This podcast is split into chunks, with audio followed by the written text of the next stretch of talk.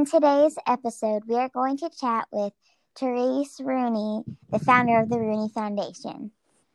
Miss Rooney, can you please tell us a little bit about yourself?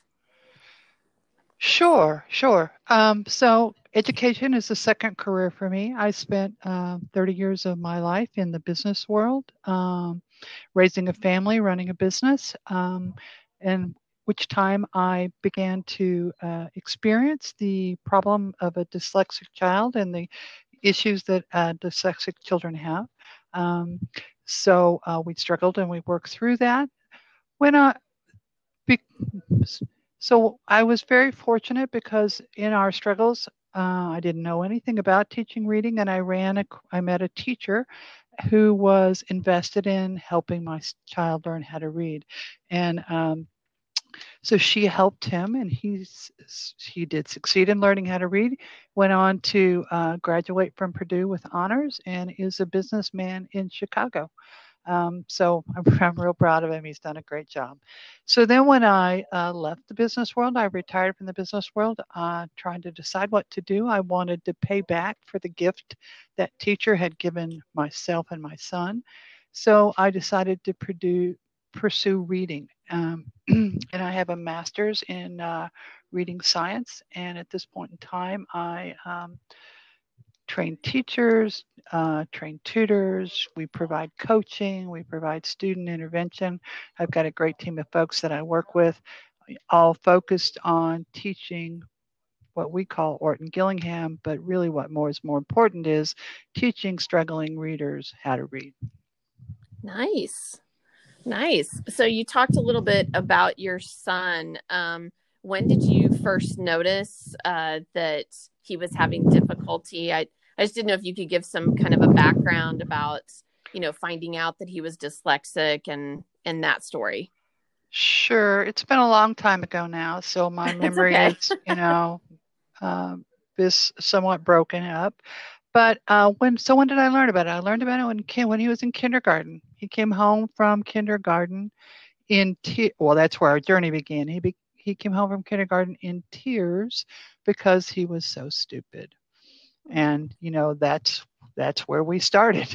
Um, obviously, in trying to understand why he felt so stupid and what to do about it. And as I said, I didn't know anything about reading, so we consulted a lot of experts, um, teachers, those kinds of things. Uh, so it probably uh, it was probably a big focus of his education, you know, K to eight. Uh, prob- by the time he got into high school, you know, he, he was still dyslexic, so we still had challenges, but um, his ability to read was was solid by then. I completely agree with that. Like, I get it. I get that, like, sometimes you can just feel like you're not as smart as everybody else. That's right. That's right. It's discouraging, isn't it, Mackenzie, when that happens? Yeah, it really hurts. My sister always gets really good grades, and sometimes I just wish that I could do that. But then I realize it's not my fault. That's right. It, I just realize it's something that's a part of me, and I can't get rid of it. Right. I just need to work out how to fix that. Yeah. It, well, that's right. And, you know, my son, like you, had a sister who was, you know, a straight A student. so, uh, and that makes it even harder, doesn't it, dear? Yeah.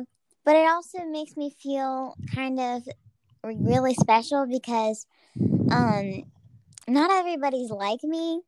My brother um my brother is actually dyslexic too he has a way harder time with it than me. So I try to help him whenever, like, if he needs help with something and some nobody else will do it, I just feel really bad. Sure, sure. Because well, I know what that feels like. Right, right. That's great that you can help him. How much younger is he than you? He's, He's older. actually older. older oh, okay. All right. Yeah. Just a year older. Okay. Yeah, he is. Uh, he's a twin with my sister. Okay. All right. Yes, well, dyslexia is certainly not a one size fits all, right? It, we, it runs the gamut in terms of yeah. the uh, kid, what kids struggle with. And gosh, it just breaks my heart to watch you guys struggle. That's why we're so happy that you started your foundation so that you can help out as many teachers and districts as what you can. Um, can you talk a little bit more about the different services that you provide with the Rooney Foundation? Sure, sure. So it's and it's not just me; it's a whole team of people who Oh, come right. together to do this. Um, you know, on on the one hand, we we've started out uh, working on data and helping teachers and, and administrators, you know, get their data organized so that they can really uh, delve into what needs what hap- needs to happen with children. Um, but from data, we move on to we do we do do training. Usually, we train all summer long. Sometimes uh, we train during the school year also, uh, where we train we train teachers uh, to how to teach kids how to read.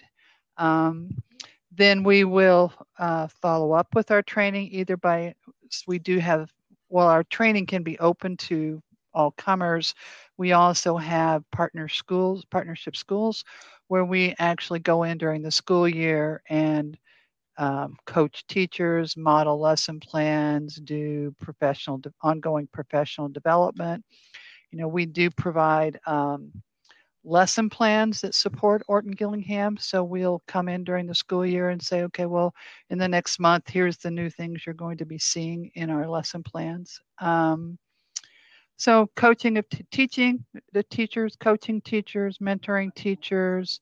Uh, we will work with interventionists in terms of strategies um, to approach, you know, which kids can we help, which kids can't we help, where do we start, how do we go forward with these kids, and then, uh, and additionally, we do provide some uh, limited uh, direct student intervention.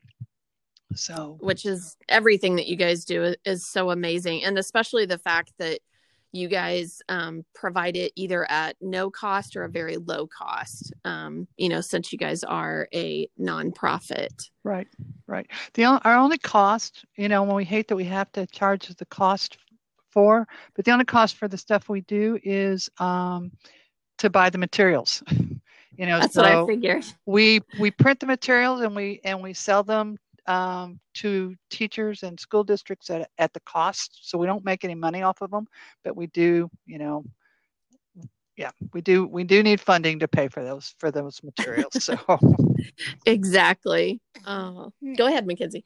I was wondering, do you just focus on dyslexia or do you focus on other learning disabilities too?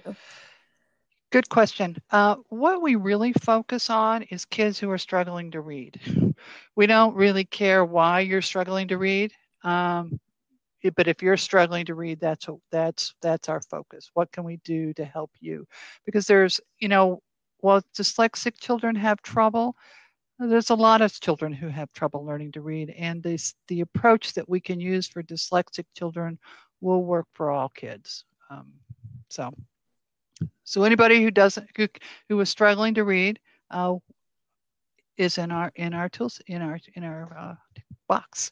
So nice, nice. Um, well, I love all of your resources and everything that you guys are doing at the Rooney Foundation. That's why um, Mackenzie and I have added links to your website and a lot of your resources to our dyslexic mindset website. So if anyone listening to this wants to check out the Rooney Foundation, I would highly, highly recommend them. Um, Therese, do you guys only focus on um, schools in Indiana, or do you guys work at all with anybody outside of Indiana?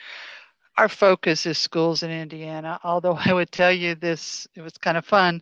This summer we had a woman from China. She was actually in China taking our training, and a woman nice. from Bahrain taking our training. So that was fun too.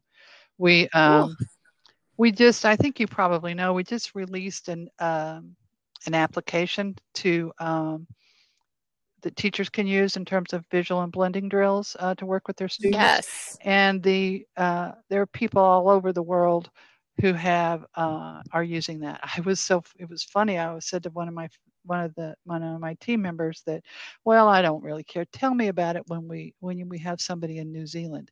And he turns to me says we have somebody in new zealand. Oh. So uh, anyway, so that was that was fun. That that's always fun. It's it's really you know it feels good to be able to help people And, right uh, and when you have that impact on a global scale um i haven't had a chance to um to tell you but our um our blending board um app with my google project actually got um approved by apple last night oh, so congratulations! Yay! yeah so um i i keep telling everybody i thank the high school student uh braden gogus who worked with me many hours on trying to get everything coded so between both of our apps i'm i'm so happy that we can help as many kids as possible He Yeah. has he made a lot of apps, and one of my favorites. It's an app called Circulus, Uh and huh. it's one where and it's really fun. Ah, But okay. it's really hard because I have to think about it. So where do we find his? Where do we find a link to his stuff?